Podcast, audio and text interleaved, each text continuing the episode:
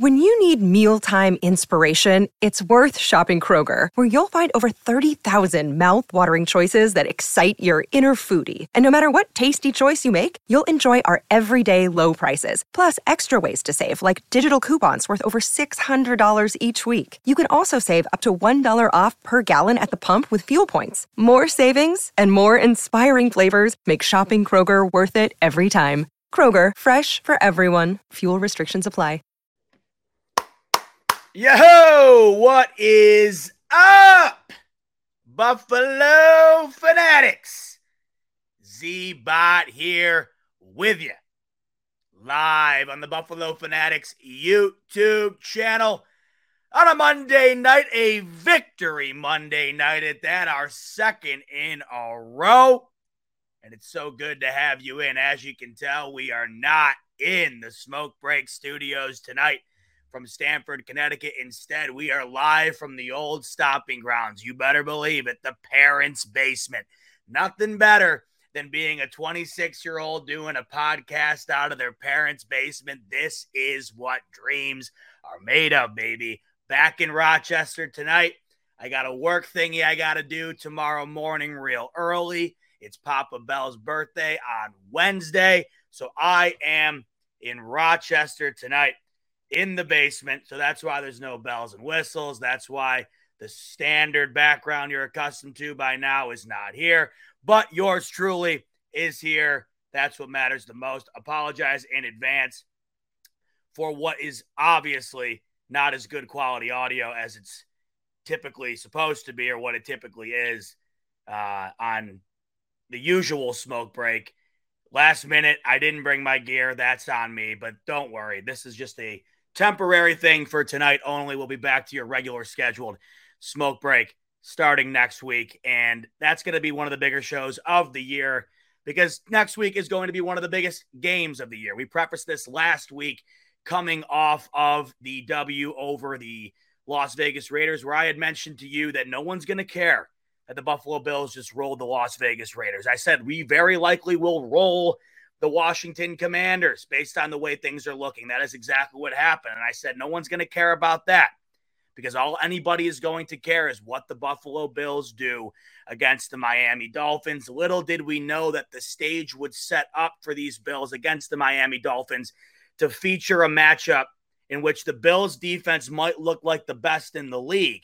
While the Miami Dolphins offense not only looks like maybe the best in the league, but so far early on here, they're looking like maybe one of the best offenses in the history of the game. And I, it makes me sick to my stomach to say, but it's not hyperbolic.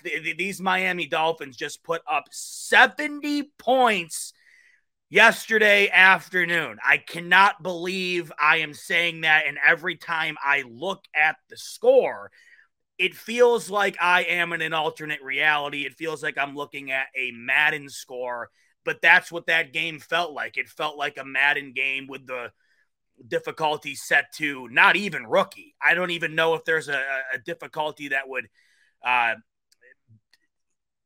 represent what yesterday was. That was like arcade mode with the opposing team having their controller off and you just command the offense and no one plays on the defensive side. Whatever. We'll get into all of it tonight. We will be talking about that game coming up in depth. We'll also talk about what we saw from Miami yesterday and what we can expect to see next week. Because I know they I know they put up 70 points yesterday. I know they look unbelievable right now. It's all very true, but they have yet to play the Buffalo Bills defense. And the Buffalo Bills defense right now, uh, you can really start to make your argument that this is the best defense in the NFL through the first three weeks. The argument, of course, going into yesterday was that the Dallas Cowboys were far and away the best defense in the league. And Josh Dobbs and the Arizona Cardinals took them to work yesterday. So after what we saw on display from the Bills yesterday, we'll rule out the Cowboys from that for now. Folks, where's the argument that the Buffalo Bills through the first three weeks are not the best defense in the entire NFL? They'll have their toughest, their toughest task by far this coming week, as will the Miami Dolphins offense. But we'll start tonight talking about what we saw yesterday. Because as I said last week, we can't get into the Dolphins game until the Commanders game has concluded. I said we can't overlook these Commanders. Eric Bieniemy as the OC, good young talent. I do like the personnel that Washington has compared to years past. They got off to a hot start with Sam Howell through the first two weeks, got a couple of victories under their belt, and for a franchise that, let's face it, has been one of the most poorly run in the in the entirety of all of sports over the last two decades, it's a feel good moment through the first two weeks for the Washington Commanders. They finally get rid of Dan Snyder as their owner, and that fan base for the first time in what feels like forever, probably since the 90s when the Bills were battling them in the in the Super Bowl. Uh, this is probably the first time they've had anything to smile about. Unfortunately for them, that was short lived because yesterday against these Buffalo Bills, the Washington Commanders fan base did not have a single thing to smile about. These Buffalo Bills took them to the woodshed uh, in an almost embarrassing way. If you're a Washington Commanders fan, you have to feel some sort of embarrassment for your offense yesterday and their performance against this Buffalo Bills defense. And God bless Sam Howell. Uh, he stayed in there the entirety of the game and took his lickings. And I don't know how he made it out of that game uh, because he was sacked 10 times. He was intercepted four times. Sam Howell yesterday, when it comes to the quarterback position, it is very hard to have a game that bad. That it truly was an all-time bad game, and I don't even know if it would have mattered if he would have come out and channeled his best possible performance personally. It just didn't matter. The Buffalo Bills defense dictated what Sam Howell put out on the field. He did not have an opportunity to do anything it, it was truly a masterclass when it came to what these Buffalo Bills were able to accomplish on the defensive side of the ball yesterday. And I had mentioned last week that as, at this current moment, I have felt that over the last couple of years or so, that this Buffalo Bills defense, as far as consistency is concerned, that you might argue that the consistency has been there a bit frequent, more frequently than the consistency of the offense. And I, I saw people might have questioned that a little bit. What I was talking about was that when it comes to being able to rely on a similar type of performance week in and week out, I have felt that this defense has continuously showed up every single week during the Sean McDermott era. I don't think they've showed up like this to this capacity in this succession where you start off really good, in my opinion, against the New York Jets. You follow that up against the Las Vegas Raiders, and it's twice as good as it was the game before, which was tough to do to begin with because that game in itself was great. And then I think you follow up the Las Vegas Raiders game with this game yesterday against the Washington Commanders, and it was twice as good as the game against the Las Vegas Raiders. Right now, just when you think that this defense cannot play any better, they somehow outperform what they did the week before. And yesterday, you'd be hard pressed to find anything that compared to what the Bills defense did anywhere else in the league. It, it was truly, uh, it was an all time performance yesterday. And it seemed like everybody on this defensive unit had a play. They got involved. And when you're turning the ball over five times, when you're sacking the quarterback to the point where it feels like every snap is going to be a sack, nine snap, uh, nine sacks officially. I thought it was 10. It felt like it was 100. It felt like Sam Howell got sacked on nearly every every single snap. This defense, and I saw this stat today. This this is what I'm talking about when you're when you're talking about a defense that is pure purely dominant to the point where I don't even know if we've unleashed entirely what they're capable of the, the Bills are barely blitzing. They're barely sending pressure at the quarterback, yet they have the second highest pressure rate in the entire league. I think right now the Bills are either 30th or 31st when it comes to the amount of pressuring that they actually draw up and send towards the quarterback, yet they are number two overall in the NFL at getting those pressures. So, what does that mean? Well, they're sending a base personnel to go after the quarterback and they're getting through and they're making it happen. Once again, mind you, let this be known. This is being done without Von Miller on the field. This is being done without Von Miller on the field. This is being done with guys that people had plenty of questions about. AJ Epenesa, who yesterday definitely had his best game as a Buffalo Bill. He's shining. Ed Oliver through the first three weeks. He's all over the place. Micah Hyde back interception yesterday, right? Jordan Poyer back and healthy. Terrel Bernard, folks, is he not one of the best linebackers in the entire NFL through the first three weeks? And the best linebacker in the NFL through the first three weeks, and in my opinion, over recent memory here, is Matt Milano. This defense is on fire. And it could not be coming at a better time because the bulk of their schedule is right around the corner, and they will be facing the the hottest offense in the NFL by a wide margin the Miami Dolphins this coming week. It could not be coming at a better time.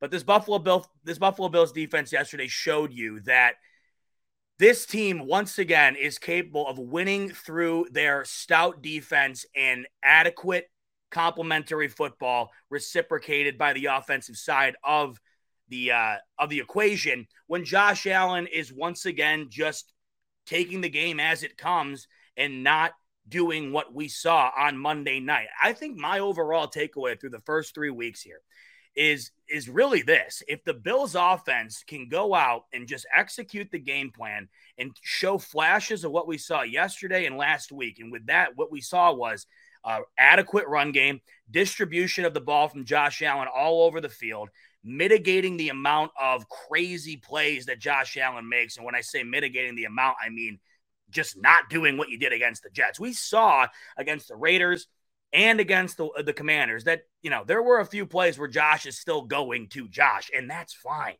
That's fine because in both games, we saw greatness from Josh Allen, the classic Josh Allen that we're accustomed to seeing.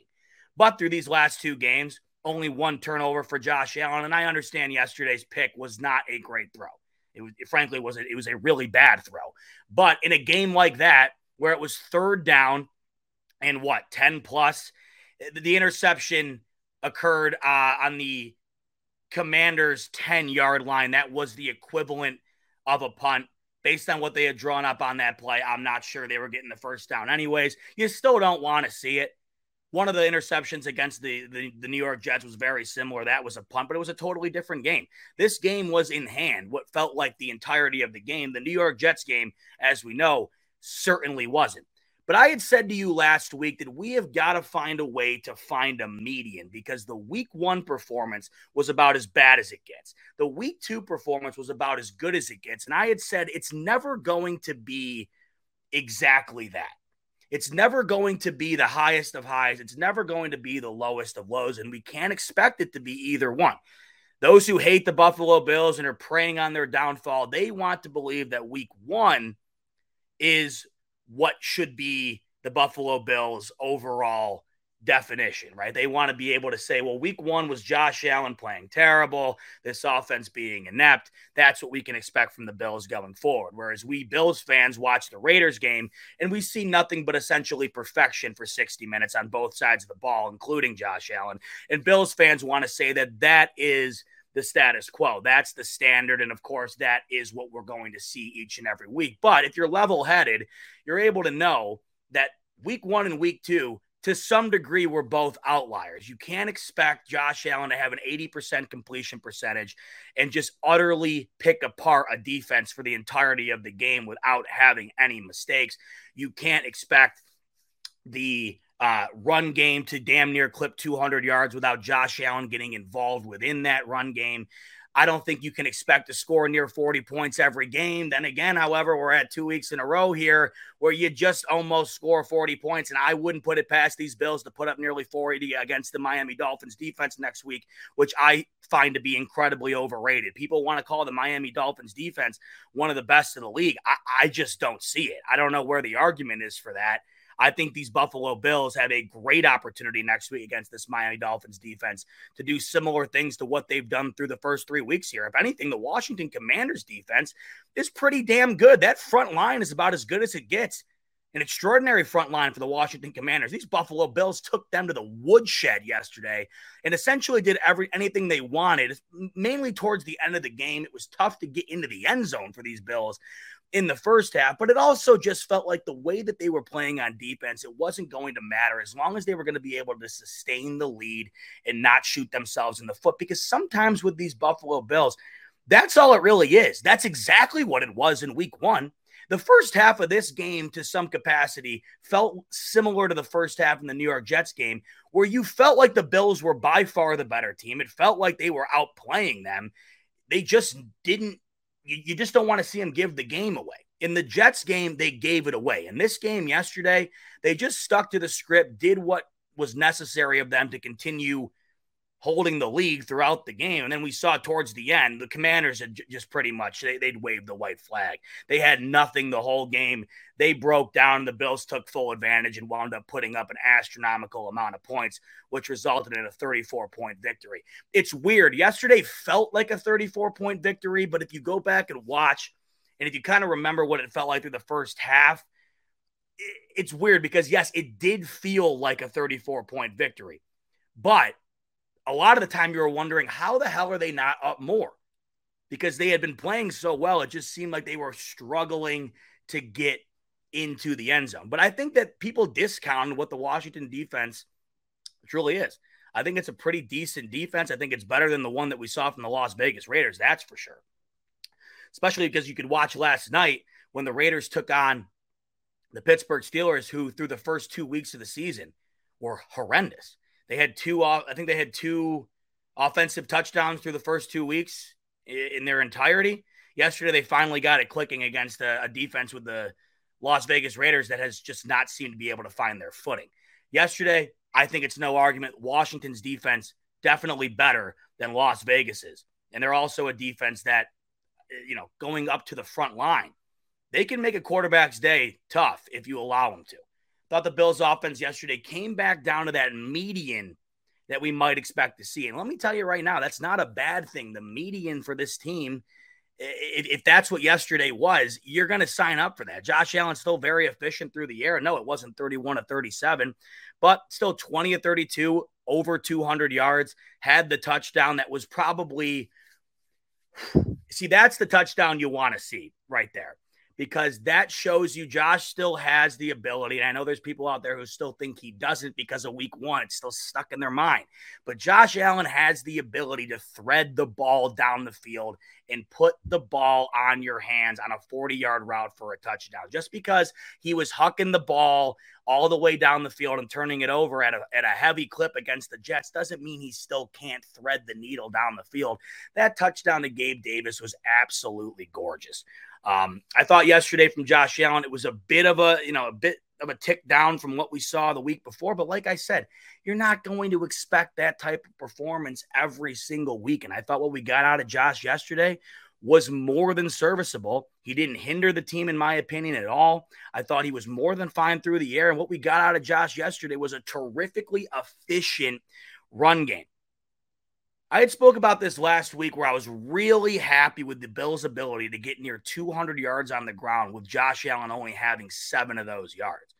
Yesterday, he has 46 yards. And when you're talking about Josh Allen at that type of yardage, you're probably thinking to yourself, well, they probably ran him seven or eight times. This yesterday was what I thought to be the most perfect representation of what you would want out of Josh Allen in the run game. Three carries 46 yards, one of which went for the touchdown of the day as far as uh, visuals is concerned. Well, I think you could argue the Gabe Davis touchdown. I'd probably go with that. But what I'm what I'm getting at is does it get better than Josh Allen finger rolling the football as he crosses the end zone like vintage Allen Iverson? That was the shot of the day. If you haven't seen the photo, it's on the thumbnail here that I used for the show. It's like the photo of the year. That that is I need that blown up on a on a canvas the size of my wall and put on the wall. It's absolutely gorgeous. And that was a perfect representation of Josh Allen being able to take what was given to him. That's the exact type of run you wanted to see against the New York Jets two weeks ago on third and eight, but instead he hucked the ball deep for an interception that was completely unnecessary. Yesterday, I thought three carries, 15 yards on average, but three carries where Josh, there was no there was nothing else but a run available. And not only was the run available, but it was like you could have driven a Mack truck through the hole opened up for him. And he did it all three times. All three runs were phenomenal. That's what you want to see. I'll sign up for Josh running the ball three times a game, every game. I'm fine with that. What we wanted to eliminate was the seven to 10 carries a game for Josh, where, yeah, the yardage might be up there, but at what cost? 10 carries of him getting banged up? I'll sign up for three all day. One the, the, the, longest rush of the day, the one where he went for 23 yards, he should have slid because he had the ability to. That, that would be my only complaint when it came to Josh in the run department yesterday because it's a, it's a carry uh, like that where you see, man, no one else can run the ball like this guy in the league. But he still needs to have the ability to get down on the ground, take the positive yardage, and also preserve his health.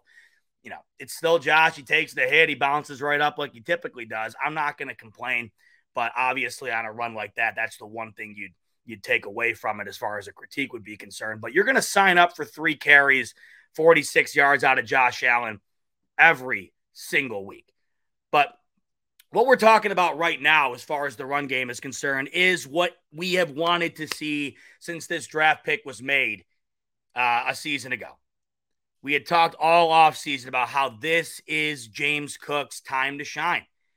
Uh, you, you take him with a high second overall pick. You don't utilize him last year nearly enough to justify the position in which you took him in the draft. When he did get his opportunities, he showed flashes, but there simply was not nearly enough opportunity given to him to truly show his ability to be an every down back on these Buffalo Bills. And we knew coming into this year with the departure of Devin Singletary, Zach Moss is no longer on this team, right?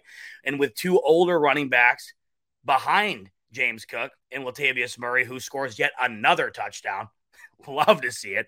And Damien Harris. We knew this was going to be James Cook's year. And what do you know? Back to back games that were everything you could want from a running back one. And frankly, everything we haven't seen from a running back one for these Buffalo Bills since the departure of LeSean McCoy. These Bills have struggled to find a running back to give them consistent yardage on the ground, to give them the ability to rely on a guy to pick up yards on the ground outside of Josh Allen. We now have back to back weeks where James Cook is at 100 or above or right near it. Yesterday, James Cook could have easily have had 100 yards if they wanted to give it to him. They stopped handing him the ball off at the end of the game. James Cook finishes with 15 carries, 98 yards. But even on 15 carries, you're finishing with six yards a carry. Uh, th- this is what we're 15 15 carries is what you want to see out of James Cook every week. And now we have back to back weeks where he goes from 17 carries to 15 carries, respectively. What does that tell you? Their game plan each week is going to incorporate James Carey getting not only the bulk of the carries, but it is going to be getting a significant amount of snaps dedicated towards him throughout the week. And I absolutely love it. And then once again, you have two receptions for James Cook on three targets. Less than last week, where he had four receptions. But still, the point remains.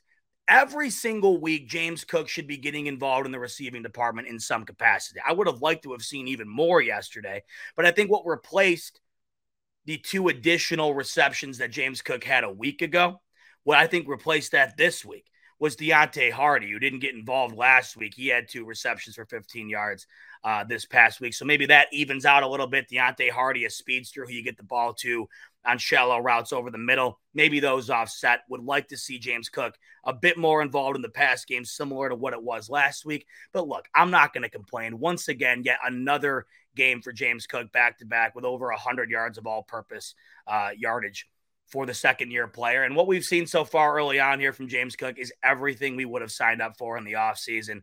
I've absolutely loved not only his ability to take advantage of the opportunity given to him, but what I absolutely love the most is that they are, you know, Ken Dorsey is getting him involved. They're giving him the opportunity. 15 carries is no joke. 17 carries a week ago.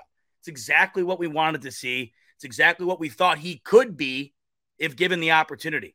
And he's done exactly that. So James Cook, yet again, a phenomenal day on the ground. And then also, you know, you're, you're giving your guys that you have behind him their opportunities to shine when they're warranted. Damien Harris was brought in for short yardage situations. They've given him that opportunity uh, throughout the last couple of weeks here. You saw an opportunity yesterday where I thought it was third, I think it was third and two. Damien Harris handoff right up the middle. The guy's a battering ram. And that's what they used him for a bit yesterday. Him and Latavius Murray have almost had identical stat lines, identical carries. Yesterday, they literally had identical stat lines, uh, except for uh, the touchdown that Latavius Murray had, but five carries for each, 15 carries for each, and their longest rush yard for each of them uh, were seven yards apiece. So you're getting about 10 carries to James Cook's, whatever double that would be. It seems like over the last two weeks, that's been about uh, the distribution of carries within that running back room. But Latavius Murray, back to back weeks with a touchdown, a guy that I think many people who focused on James Cook and Damien Harris with those two, not only, you know, James Cook rising to prominence, but Damien Harris being the more, I think, sizable signing in the offseason. At least if you're like me, Latavius Murray was a bit overlooked. That's back to back weeks with a touchdown for the guy. And like I said last week, he's now scored a touchdown for six different teams. This is a guy who is well beyond veteran status at this point, and he's scoring he's scoring meaningful touchdowns for the Buffalo Bills in 2023. So you're not going to find me complaining at all about what we've seen from the other two backing up James Cook. It's actually exactly what I want. I, I, don't mind this at all. The stats aren't anything spectacular, but they shouldn't be. James Cook should be the one having the eye popping stats. And through the last two weeks, we've had that. And, and then once again here, I know Josh Allen has a good majority of this this week, but like I said, I'm fine with it when it comes on three carries. It's it wasn't on 10 designed runs for Josh Allen where he's getting banged up all day and they had to resort to Josh Allen doing that in order to win the football game. So I'm fine with the fact that he contributes 46 uh, yards to the overall total for this team on the ground. But once again, we're now looking at back to back weeks where the Buffalo Bills are nearing 200 yards on the ground. This is something that I want to get used to. I need to see it more frequently, maybe against some of the better defenses in the league as we continue to go forward here. But through two weeks here, how how can you not expect to see more of what we've seen? They've been running the ball exceptionally well. And this offensive line, for the most part, has stepped up to the call. And I understand this is not the best offensive line in the league. But over the last couple of weeks here, I really think the Buffalo Bills offensive line has proven a lot of their doubters wrong to some degree. And like I said, it's not going to be an offensive line that I think you you fear going into a week if you're an opposing team. Uh, but let's talk about the fact that yesterday this Buffalo Bills offensive line does not does not allow a single sack. With Chase Young on the opposing side of the field, last week with Maxx Crosby on the opposing side of the field, you saw him last night. He was wreaking havoc on Kenny Pick and the Pittsburgh Steelers, or Kenny Pickett and the Pittsburgh Steelers last night. Maxx Crosby was on a milk carton a week ago against this Buffalo Bills offensive line. Yesterday, zero sacks for the Washington Commanders. And the Buffalo Bills were averaging eight yards a carry, or excuse me, five yards a carry overall on the ground. But their top running back was averaging uh, nearly seven yards a carry in James Cook. So I understand the offensive line going into the season was a big concern compared to maybe other areas uh, within this Buffalo Bills team. Are you overly concerned right now, three weeks into the year, about this Buffalo Bills offensive line? I am not. I'm not. O'Cyrus Torrence, Dion Dawkins, Spencer Brown, they're answering the call so far. I'm not going to sit here and say I need to see X, Y, and Z in order for me to believe it. I'm just going to keep taking what I get each week. Do I do I expect a game where they have their faults? I definitely do. But through the first three weeks here, it's looked better than even I would have dreamt of through the first three weeks. I had felt that this was going to be a bit of an Achilles heel. And I think through the first three weeks, it has not been. It has not hindered this team. And that's all you can ask for. When you have Josh Allen, who can extend plays, when you have Stefon Diggs, a top wide receiver in this league, and now when you have James Cook, who's looking like he's exactly who they drafted him to be, you know, maybe your offensive line does not need to be all pro all the way up and down. Maybe it needs to be exactly what it's been throughout the first three weeks here. And I understand those in the comments, right? You're definitely concerned about the offensive line. I get that. And I think you're concerned about that because you're waiting for, you know, you're kind of waiting for uh, it to show maybe its true colors, show what you're expecting. I totally get that. And maybe that comes at some point. The defenses they faced so far, uh, you know, last week being the outlier, in my opinion, in the Las Vegas Raiders, who I thought just, you know, they could not stack up. But yesterday, I think this Washington Commanders defensive line it, it, it is pretty damn good. And this offensive line really held serve. So through the first three weeks, you're not going to find me complaining at all about what we've seen out of the Buffalo Bills and their offensive line so far. Um, and I think that that is directly contributed to James Cook really coming out here. And you, all you can hope for uh, is that it continues. Let's go to the uh, wide receivers, where once again, I, I just loved the distribution of the football. Let's count it out again like we did last week one, two, three, four, five, six, seven, eight. And this is once again two weeks in a row now. Two weeks in a row now where Josh Allen has found nine different people to receive and catch a ball from him in the football game. The one complaint I will have in this one is that the only reception that Gabe Davis had the whole game was the touchdown. Only four targets in this one last week. I think he had what, seven or eight, caught six of them, and he led the team last week against the Raiders in receiving yards. You're going to want more targets for Gabe Davis, and I understand he had the best target of the game last uh, or uh, or yesterday rather. But this was a game where that bulk of targets going to different people was eaten up by Stefon Diggs. And I said to you last week that the Stefon Diggs show is one of my favorite shows. I love tuning into it. It's one of my faves. But who's going to step up when maybe that show isn't at its peak rating? It was at its peak rating against the Jets. It was phenomenal again yesterday. An eight reception, 111 yard day for Stefon Diggs. I thought he was all over the field. And what I've loved about Stefon Diggs early on so far is a lot of his receptions have been in the middle of the field and underneath. A lot of them haven't had to be these crazy superstar type, type plays. And I like to see that because they're getting him involved in ways where it makes sense. And they're getting him involved in ways where Josh Allen is being able to take advantage of what the defense is given to him, the overall theme of what we've seen over the last two weeks. Um, so he takes up the majority of the targets yesterday, Stefon Diggs does, but he has a terrific game. Uh, the one complaint I'll have is that I want to see more of Gabe Davis getting involved in the offense, but can't complain when Stefon Diggs has the type of day that he does uh, yesterday. The one other thing, too, is that there was seemingly no involvement from the tight ends yesterday at all. There was a bit more last or significantly more last week, it felt like.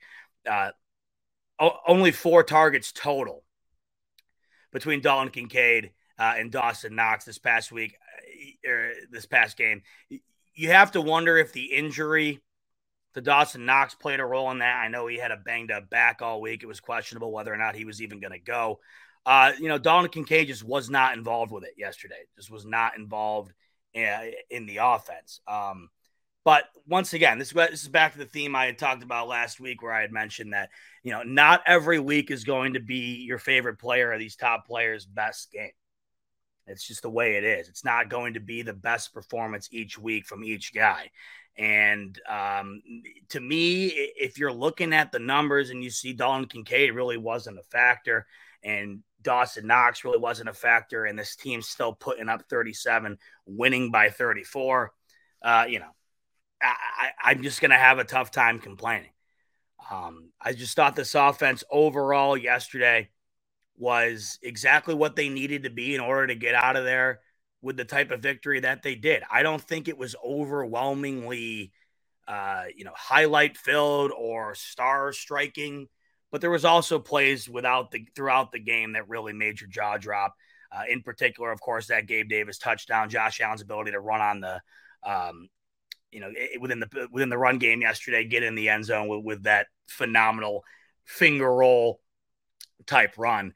Uh, and then probably the most unbelievable play of the day offensively was Josh Allen rolling to the right. It just looked like maybe he'd find his way on the sideline at some point, and he just rips it down the field. And you're thinking that ball is going 10 feet in the stands if you're watching on TV, and it somehow ends up in Stefon Diggs' hands uh, for that 30 yard catch. That was insane. I, I don't even know that's to me one of those throws where you're just like, oh my, like where you're, you're holding your breath. When Josh Allen's rolling to the right and you can tell he's gonna make the throw, it's just one of those moments where you're like, you're like this. And to me, it looked like it was just going out of bounds. Kind of reminded me a little bit of that touchdown to Dawson Knox in the playoffs against the Patriots, where it just looks like he's throwing it out of bounds. Oh my God. He caught it. I don't know how the hell that ball wound up to Stefon Diggs. I also don't know how the hell it wound up being as ac- accurate and on point as it was. That ball was on a dime. On the numbers from Josh Allen to Stefon Diggs. Don't ask me. Uh, but to me, that was probably the throw of the game. Uh, and then obviously right behind that, the toss to to Gabe Davis for the for the touchdown, uh, the only touchdown of the day through the air for Josh Allen. So 37 points uh, for these Buffalo Bills, 31 coming from the offensive contributions. We all know that the other touchdown, or maybe thir- excuse me, 30 rather. We all know the other touchdown came from the defense. And let's flip over to the defense right now. And uh, I know I talked about them a bit at the top of the show as far as how great they've been, but I, I, don't think you can really preface enough how unbelievable this defense has truly been. If we get down to what we can just look at based on the overall, you know, uh, the, the, the main takeaways from yesterday. Uh, and by that I mean like the highlights, the numbers you look at that I think really define what these Buffalo Bills that did yesterday. Four interceptions, nine sacks, one fumble, right? One fumble recovery, a touchdown from AJ Epenesa, and three points allowed. I mean, if you think about what these Bills have done defensively, not only in the turnover department, in the sack department, but what they've done on the scoreboard, which ultimately matters the most. You don't allow a single touchdown yesterday. They haven't allowed a single touchdown overall since the first drive of the Raiders game where they walked right down the field and you might have thought we were going to be in for a long day. Uh, and turns out they would go on to do absolutely nothing the rest of the way. These Bills have allowed six total points since then. It has been seven quarters since if you own a vehicle with less than 200,000 miles and have an auto warranty about to expire or no warranty coverage at all, listen up. CarShield has a low-cost month-to-month vehicle protection plan that covers more parts than ever. Visit carshield.com/audio to find out how you could pay almost nothing for covered auto repairs. Drivers who activate this vehicle protection today will also receive free roadside assistance, free towing, and car rental options at no additional cost. Get your free quote today at carshield.com/audio. That's carshield.com/audio. It's the last touchdown that these Buffalo Bills have allowed. And within that time frame, they've allowed two field goals. The Commanders' field goal coming on their last drive of the game in a meaningless situation. They've completely shut down their last two opponents. And not only have they shut them down, but they've been doing it in a way that is like the entertainment level on top of it is just absurd. They're like must see TV right now on defense. The AJ Epenesa interception yesterday. I know I said, what was it last week, where I had said that Matt Milano's interception on Jimmy Garoppolo was going to make my top 10 highlight reel uh, for the entire season for the Bills. It, it's kind of the it's kind of like the overarching theme for this defense in general. Just when you thought that wasn't going to get topped, how do you not throw AJ Epenesa in there? He's running up on Sam Howell. Oh, Baker Mayfield. Baker Mayfield, Baker Baker, turnover maker. God, was that even? Yeah, that was Baker. I'm rooting for Baker this year. I've not been a big Baker fan at all, but I kind of feel for him now. I'm rooting for him a bit. Anyway, picked off. But so the overarching theme for this defense so far is just when you think that they can't outdo what they just did, they're seemingly doing it. And this past game, I had thought going into it, no way you're going to be able to top what Matt Milano just did to Josh Jacobs on that interception. Yet here we go. AJ Epenesa within an arm's length of Sam Howell jumps up to deflect the ball, picks the ball off in mid air, and takes it to the house.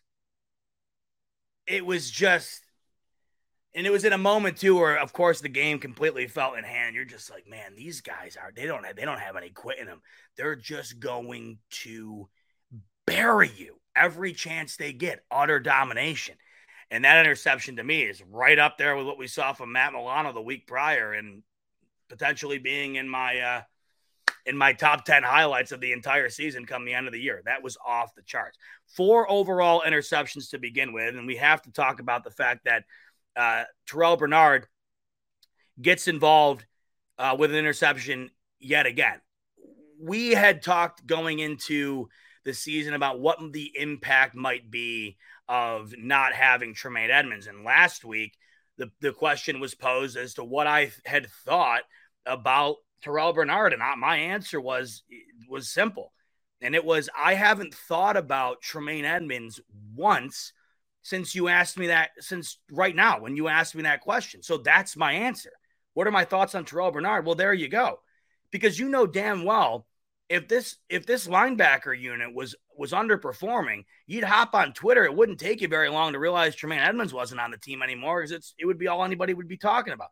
Oh, we should have kept Tremaine Edmunds. We should have paid Tremaine Edmunds. We shouldn't have let him go. You haven't seen a lick of that. In fact, you've completely forgotten about Tremaine, Tremaine Edmunds, haven't you? And like I mentioned, I'm not I'm not trying to dog on the guy because I kind of feel bad for him. You know, Chicago overpays for him. Obviously, if I'm him, I'm probably doing the same. I'm leaving and taking the money, especially at the defensive side of things. You only have so long to make money in your peak. He goes and does that. This Chicago Bears defense is one of the worst in the league. They can't stop a nosebleed. They got trucked yesterday by the Kansas City Chiefs, and they've gotten trucked every week. And I can't imagine they don't stop getting trucked the rest of the year. That might be the worst team in the entire league by a wide margin. The Chicago Bears. They are terrible. And Tremaine Edmunds is in the middle of all of that going on on the defensive side of things right now. So it's not like we got rid of Tremaine Edmunds and he's absolutely wreaking havoc on another team. Not only did we get rid of him and it's just not working out at all, and it's not, I, I can't sit here and act like it's uh, a major disservice to him because – or I can't act like he's been a major disservice to the Bears because the Bears are a disservice to themselves. They are just horrendous at every level, at every facet. I'm pretty sure uh, Justin Fields does not have a single touchdown on the entire year. They are just egregiously bad. They are so bad. But the overall point here is that Tremaine Edmunds is gone. Okay, fine. You would know if he was no longer on this team real quick from this fan base if it was recognizable. And not only has it not been recognizable, it, has been to the point where you're you're you're like stoked about the situation, the fact that he's not on the team and Terrel Bernard is, because it does not get better than what we've seen from Terrel Bernard and Matt Milano through the beginning of the year here. They have four interceptions between the two of them. Usually, your linebackers aren't the ones picking the balls off on a consistent basis. These guys have four picks collectively through three games. Terrel Bernard is going to be the defensive player of the week, guaranteed, or your money back. It's an all time lock. He was the most dominant player on the field yesterday for this Bills D, and that's saying something. Because these this team's got some studs. I mean, Micah Hyde gets a pick yesterday, right? There's guys all over the place yesterday. AJ Epenesa takes one back to the house. Tre'Davious White, baby, back at it. And I understand People have been waiting to see Tre'Davious White get. Do you know what how great of a play, an athletic play, that that Tre White pick was? I mean, Micah Hyde's pick. That's an example of they just. I mean, they threw that guy the ball. He still took advantage of it. You gotta love it. Shout out Micah Hyde, no doubt about it. But Tre White jumps from behind the receiver and catches the ball in front of him, or else it would have been a touchdown an absolutely terrific play on the ball from Tre'Davious White. So you have four different guys picking the ball off yesterday, two in which are guys you want to see consistently doing so in Micah Hyde and Tre'Davious White. And then two guys where you're just like, okay, sign me up for that in Terrel Bernard and AJ Epenesa. Uh, AJ Epenesa in particular, of course. But what shocks me the most is we now have four collective interceptions from our linebackers through three games. And I don't know how you could possibly ask for anything more than that. It has been absurdly phenomenal because, in my opinion, Matt Milano is one of the best defensive players in the entire league. And so far through the early the early going here, Terrel Bernard is looking like one of them too. So I know things are going to get significantly tougher, and it's going to start this week because you think Terrel Bernard's been playing real well uh, as of right now. His his first insanely true test comes this coming week because nobody loves to throw the ball over the middle more than Tua Tagovailoa, and who can blame them with the speed that they have on that offense. But if you look at Tua Tagovailoa's throw chart, where he looks to target throughout the duration of the game, he loves throwing the ball over the middle. So we're looking at you this week, Terrel Bernard. We're looking at you this week, Micah Hyde. Going to be a, or excuse me, um, uh, Matt Milano. Going to be a massive, massive game uh, for those two coming up this week. And look, if they don't have their best overall game, don't all of a sudden get on them. They've been phenomenal through the early going here, and this is going to be an insanely tall task. I don't, I don't expect them to shut down that Miami offense. I don't expect anybody to shut down that Miami that Miami offense the whole year. Uh, they, they're here, folks. The Miami Dolphins are here, and they are an incredible offensive unit that are humming at an all-time clip right now. The Buffalo Bills have to find a way to mitigate their damage in the game this coming week in order to get the job done. I think Terrel Bernard and Matt Milano are going to be two major assets when it comes to being able to do that this coming week. But overall, the Bills are a much better team than the Washington Commanders, and they showed it yesterday. And I think these Vegas lines that we've seen over the last two weeks have been a bit they've been a bit cautious because of what we saw from the Bills in week one. I mean, if you noticed yesterday, the, the Kansas City Chiefs were 12 and a half point favorites over the Chicago Bears, rightfully so. Uh, the Dallas Cowboys were a similar line. I cannot believe they lost that game. One of the worst upsets in recent memory in the entirety of the NFL. But the Bills were only about six point favorites yesterday. They were only about six point favorites the week before, and they're absolutely smoking these teams right now. Um, so great bounce back games consecutively for the Bills, and they were exactly what I expected and needed to see for these Buffalo Bills in order to regain confidence going into these coming games here that are going to be some serious tasks. Um, because after what we saw week one, we really needed to just see their ability to not only get back on track, but bounce back in a major way and keep that momentum going. And that's exactly what they've done. They have now put together consecutive games where the offense is scoring points at an insane clip. The defense is absolutely dominating. They are shutting down their opponents to the point where you're starting to feel bad for the opposition at times during this game. I, I literally looked at my dad yesterday and I said, I hope they just take the Sam Howell kid out. I, I, I felt bad for him. I, on a human level, I felt bad for Sam Howell yesterday. That was that dude's fourth start in the NFL. Fourth start in the NFL. And he gets sacked damn near 10 times, four picks it hit on what felt like every single snap. I felt freaking bad for the dude. And that was because this Bills defense was just dominating, destroying. So, uh, incredible bounce back for these Bills in consecutive weeks after one of their worst performances ever against the Jets. And now all the chips are on the table. This is the game, folks. This game is so big. It is so massive, and you're going to be hearing about it all week, and rightfully so. And let's be fair. Let's be fair. Let's be honest. Oh, Jalen Hurts picked off. Finally, a good couple of Monday night games on the year here. These games have sucked primetime game is oh god, poor Caroline's over here. She, Caroline's up at the at the in-laws now, visiting, and she's over here sleeping while I'm yelling about the bill. How are you sleeping this entire time? Bro, I just screamed, and she just goes, "Oh my god." You can't be sleeping in the basement studios, Caroline, if you don't want to be getting wo- uh, woken up. Anyway, guys, I can't uh, I can't emphasize it enough. This game, this coming week, is so damn big. It is so huge. I don't know how you guys feel. Let me know in the comments because I'm interested, especially knowing that the Sunday night football game this coming week. Oh my God. Uh, and you want to talk about another fan base I'm starting to feel bad for. And I can't believe I'm saying this, but it's genuinely how I felt. It's genuinely how I felt in the stadium, even though we lost that damn game. It's genuinely how I felt in the stadium when I was there. I felt bad for Jets fans on a human level. You know, it when it comes to me, screw them like big time. But I, I there's something in me. I'm like, I, oh my God, like I put myself in their shoes and I just felt so bad. Here's where I'm at with the Jets. Just because the reason I'm saying this is because the Dolphins and the Bills should be the prime time game this coming week. I mean, that is the game of the weekend by a wide margin.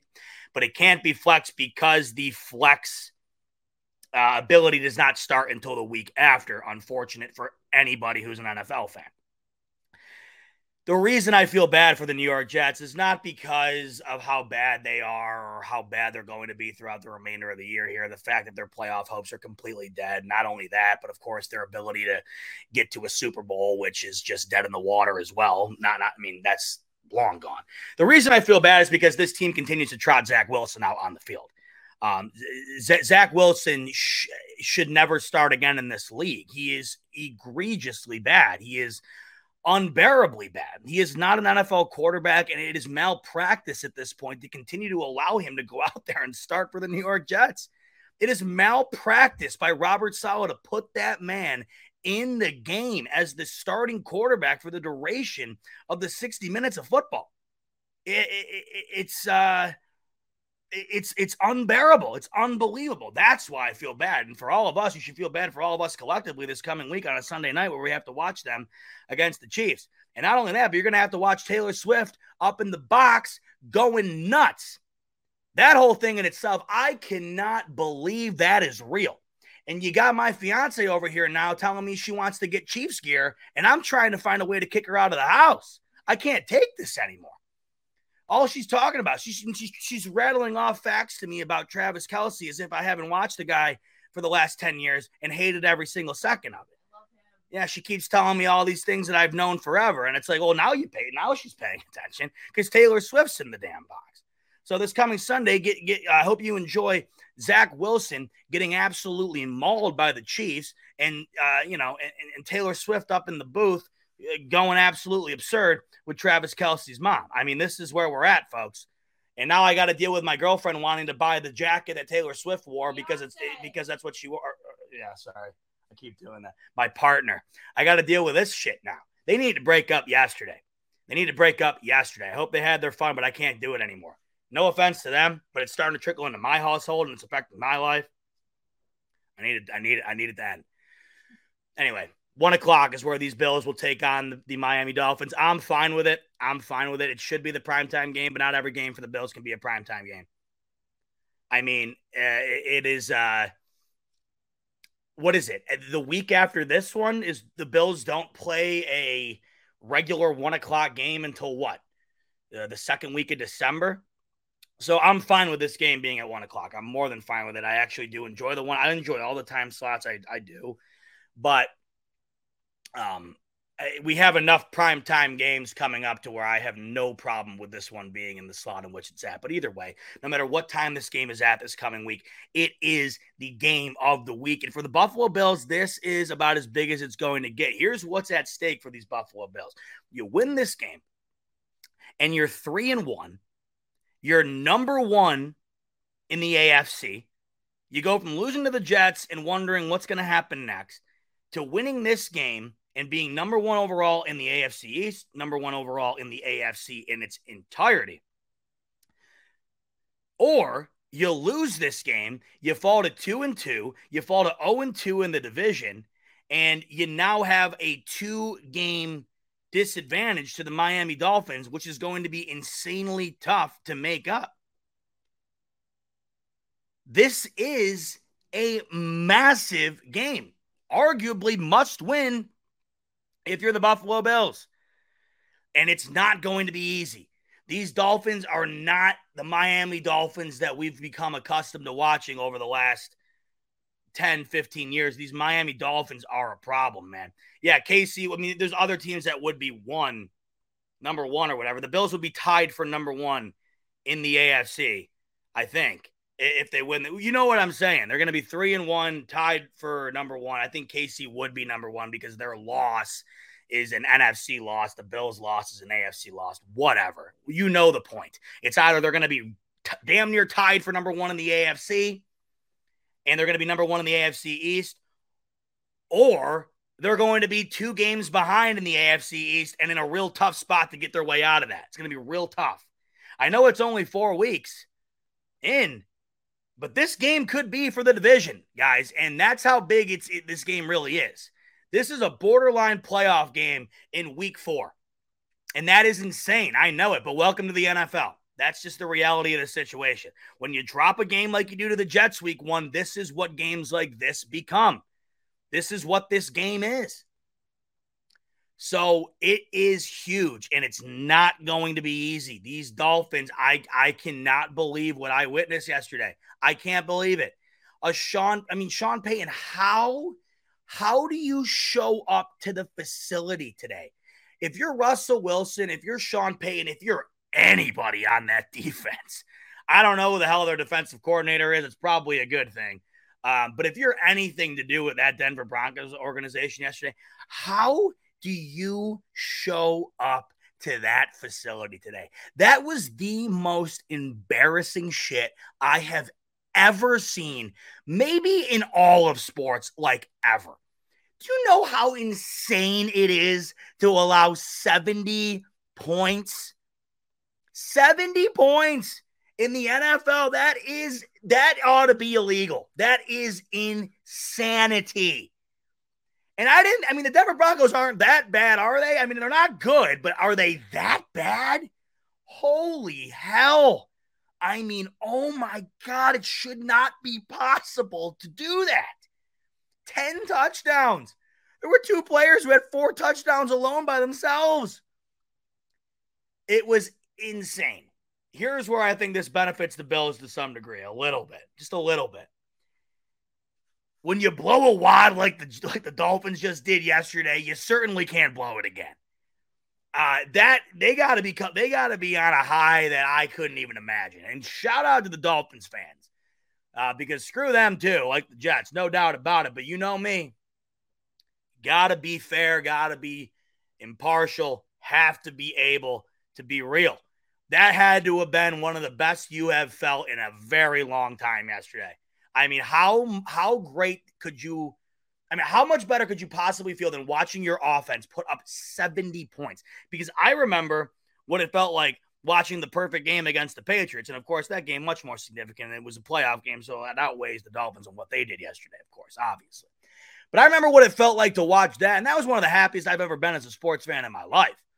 So watching your team put up 70 yesterday, that must have been absolutely euphoric. I can only imagine what that must have felt like.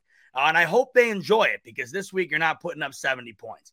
This Miami Dolphins offense, which is seemingly finding their peak, is coming up with a clash against the Buffalo Bills defense, who are also seemingly finding their peak. Uh, this is going to be an all time game. Where I think the Bills benefit is I think that the Bills defense is elite. I think you can make an argument today that they are the best in the league through the first three games of the NFL season. I think that that is a legitimate argument to be had. I also think that right now the Bills' offense is playing some of their most collective and complementary football in some time. I think that they are doing efficient work. I think Josh Allen is back on track. Their run game is right where you would want it to be. Um, the receivers getting adequately involved. Stefon Diggs has been phenomenal through the first early duration of this season. The offense is right on par after a real rough performance in week one. Where I think the Bills benefit here is I think that they have two really stout units, whereas I think the Miami Dolphins have one. I think they have one incredibly elite unit in their offense. And they also have an elite coach in Mike McDaniel right now running up that offense. You can't deny it anymore, folks. I don't care how much you hate this team. You can't deny it. This guy has got this offense humming at a, at a pace we've never seen before. He's on that Kyle Shanahan branch where they never seem to lose. You're watching Kyle Shanahan do what he's doing with the 49ers. They have yet to lose a game in the regular season with uh, with uh, Christian McCaffrey on the roster. They're, they're an extraordinary football team and they're extraordinarily coached. And Mike McDaniel, I've been a fan of his from the beginning because I love how unique he is. I think he is an awesome, awesome coach. I get in this argument all the time with my dad because he can't stand him. But the reason I like him is because he's fun, he's different. And not only that, but I mean, the creativity on the offensive side of things and the ability to get the most out of his players. He is truly, right now, one of the best coaches, one of the best young coaches, I'll say, uh, in the NFL. And I don't think there's much of a debate with that. Um, so this offense comes in, the Miami Dolphins, probably the best in the entire NFL right now. I don't know how much you could argue that. Uh, and like I said, I think you really have a legitimate argument for the Bills being the best defense. So that alone is going to be a battle. But I think the Bills have an upper hand here in the fact that I think the Bills' offense is much better than what we get collectively out of the Miami Dolphins defense. And I think that is where the edge is to be had here. But these Buffalo Bills are going to have to be able. These Buffalo Bills are going to have to be able to put up 30 plus this week like they've done the last two weeks. We cannot have the moment get too big. These last two games under the radar, right? You're playing the Raiders, you're playing the Commanders. They're not two massive games. So, because of that, it's easier to perform at your best without the bright lights and the pressure being on. There's some significant pressure in this game, but we've seen Josh Allen have some of his best performances in situations where there is massive pressure. This game is the ultimate test. He is going to have to have his best game of the year, and this Bills, Bills defense is going to have to continue to show us what they've shown the last three weeks. I have no reason to think that they won't, but it's not going to result in the same outcome. I'll tell you that right now. They're not going to allow three points to the Miami Dolphins, and they're not going to allow one touchdown to the Miami Dolphins, I would imagine either, like they did to the Las Vegas Raiders. There's going to be some points scored in this game. How is the Bills defense going to be able to respond to that? And subsequently, how is the Bills offense going to be able to stand up to the task? Are they going to be able to compete on the scoreboard with what the offense of the Miami Dolphins has been doing early on? They have the capability, that's for sure. But these Miami Dolphins are not a team that you can consider going into anymore and thinking the Bills are going to just find a way to win in some sort of easy fashion. Those days are done. This offense is way too good. And Tua does not have to be Joe Montana in order for this to execute. They have an incredible innate ability to distribute the ball to their guys in the open field, get them wide open, and get yards after the catch. That is the best way to get a quarterback who might not be the best at getting the ball outside of the numbers or the best at getting the ball down the field. That's the best way of getting him to be as efficient as possible. And they do exactly that. I mean, when you got a guy like Tyreek Hill, it opens up a world of possibilities. And Mike McDaniel has absolutely exploited every one of them. Uh, and you got to remember yesterday what they did in that 70 point performance was with Jaylen Waddle being injured and not in the game. That's that was an impressive performance. And overall, these Miami Dolphins have been impressive as hell through the first three weeks. I said it yesterday, I said it last week, and I'll say it again. Through the first three weeks of the NFL season, the two best teams in the NFL are the San Francisco 49ers and the Miami Dolphins. But if the Buffalo Bills beat the Miami Dolphins this week, then where is the argument for the Bills not being the best team in the AFC yet again? That's how big this game is. Not only is this game so big for bragging rights like that, but it is genuinely massive for legitimate reasons. The playoff seeding, the AFC East picture, the AFC playoff picture as a whole. It is absolutely massive. I know it's tough to wire that into your brain, being that it's week four and it feels like the season just started, which it did. But once again, this is the NFL. It's absurd. It's really tough to wrap your mind around sometimes. But every one of these games matter as much as the next, and some matter that much more. This one being it. This game is huge.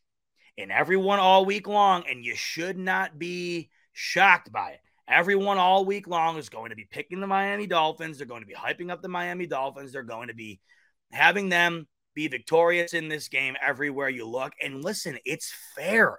It's deserved. Don't be the people talking about how the Bills are overlooked and underrated and the Dolphins are overrated. You can't say that when they beat a team by 50 and hang 70. The Dolphins are real. You can't come up with that bullshit anymore. This is a real matchup. It's 100% legitimate what these Dolphins are doing.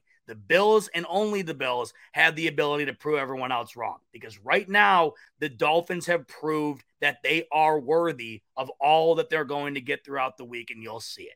It's fine. It's fine. It's deserved. It's deserved.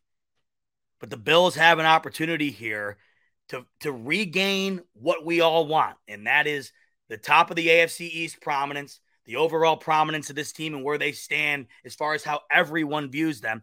And then, more importantly, because who really gives a shit about any of that? More importantly, they're top dogs yet again, controlling their destiny for the majority of the degree for the remainder of the season. It's such a huge game.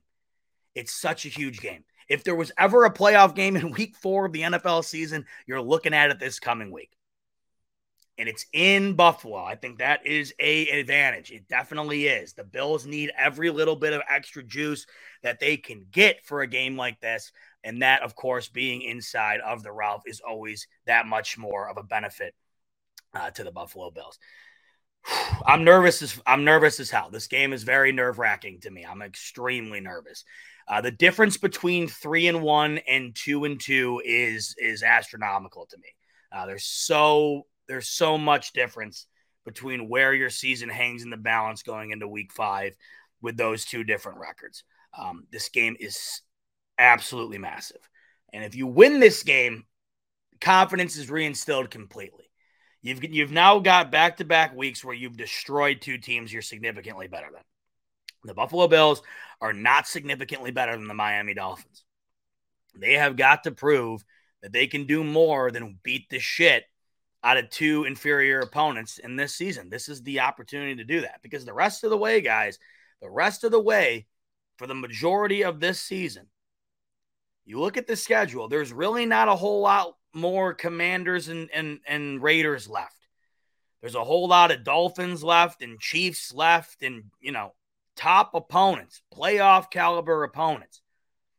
Time to get ready to rock right now because it doesn't get better than this and it doesn't get bigger than this.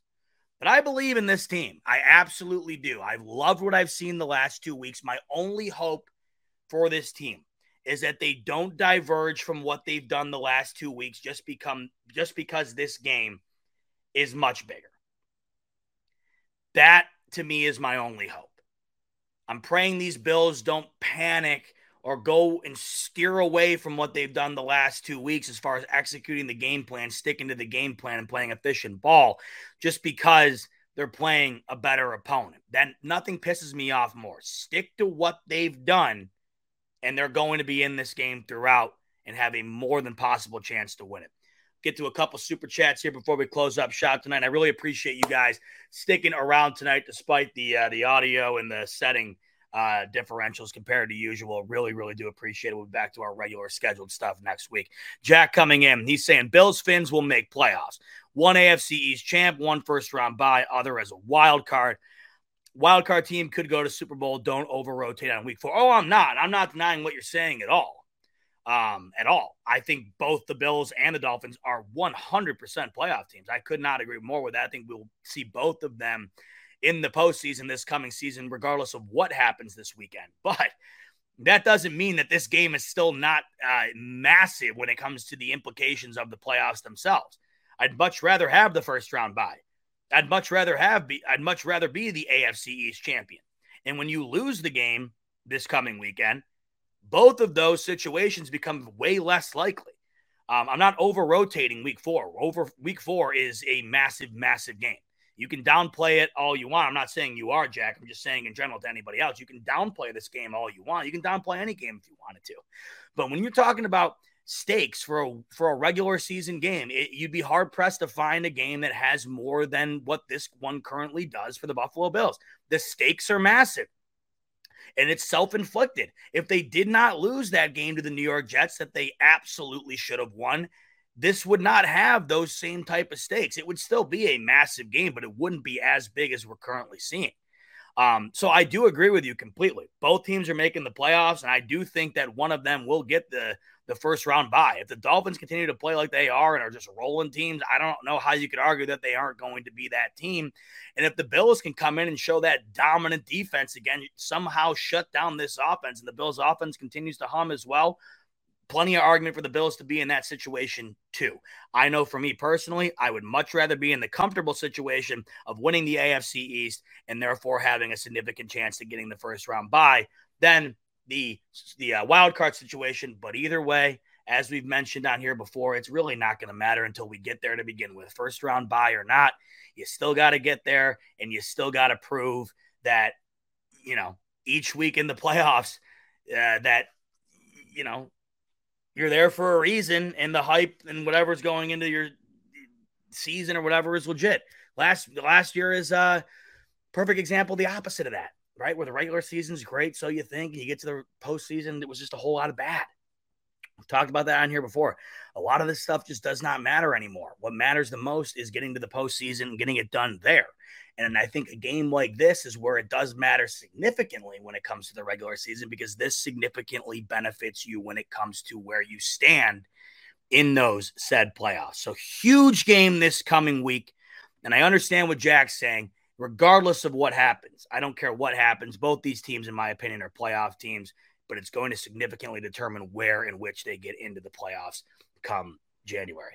Uh, then my main man, Jason Miller, coming in to round us out tonight. And he's saying offense didn't feel as fluid this week. I agree. Uh, Josh still stuck to the triple E's.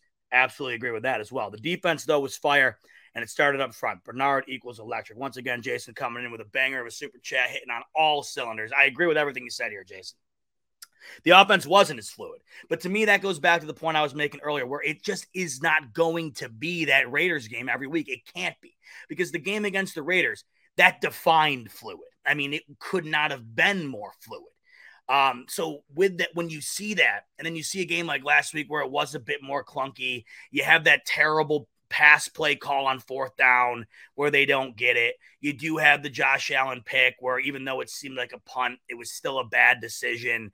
Um, you know, you don't get as much uh, involvement from a guy like Gabe Davis or your tight ends. No, it was not as uh, fluid. But to me, it was kind of more towards a median where you still got a real good day out of Josh Allen, in my opinion, both through the air and on the ground. You got a real good day out of James Cook. You got a real good day out of Stefon Diggs. You got a real good day out of this offensive line. And then you got an extraordinary day overall from your defense. And look, if this defense is going to keep playing like they have, the offense, all they have to do is what they've done the last two weeks, and that's just not kill themselves. If the defense is going to keep playing like this, and the Bills offense can continuously find a way to execute the three E's like we've been talking about over the last couple of weeks, very, very hard, uh, going to be very, very hard to beat these Buffalo Bills. So this coming week, a major, major opportunity for these Buffalo Bills to really get back to that top team prominence. And it's a major opportunity for the Miami Dolphins to prove to everyone what they've been wanting to prove to some time, and that's that they are they are the superior team in the AFC East and maybe the AFC overall. A lot on the line this coming week, and I can't wait for it, guys. This game is huge, absolutely massive, and I cannot wait to talk about its outcome with you one week from tonight. One week from tonight, I'll be back in the Smoke Break Studio, Stamford, Connecticut. Same time, same place as far as YouTube is concerned. Different location for me. And we're going to be talking, hopefully, about an absolutely incredible game in which the Buffalo Bills get it done. All I know is no matter which way that game goes, we're going to have a hell of a smoke break in store for you. So make sure to be there next week, Monday night, to recap Bills Dolphins. In the meantime, really appreciate you tuning in for this one. Despite the differentials here in the broadcast, it was a great uh, opportunity to still get you in, talk about a dominant victory, and look forward to one of the games of the year next week, Bills Dolphins. I cannot wait. In the meantime, enjoy the rest of your week. Enjoy this W, folks. And I will see you one week from tonight to recap that major AFC East battle. Until then, folks, as always, go Bills.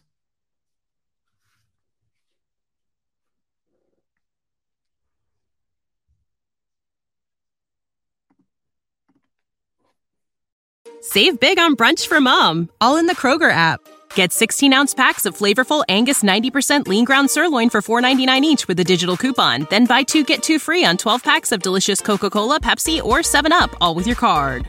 Shop these deals at your local Kroger today or tap the screen now to download the Kroger app to save big today. Kroger, fresh for everyone. Prices and product availability subject to change. Restrictions apply. See site for details.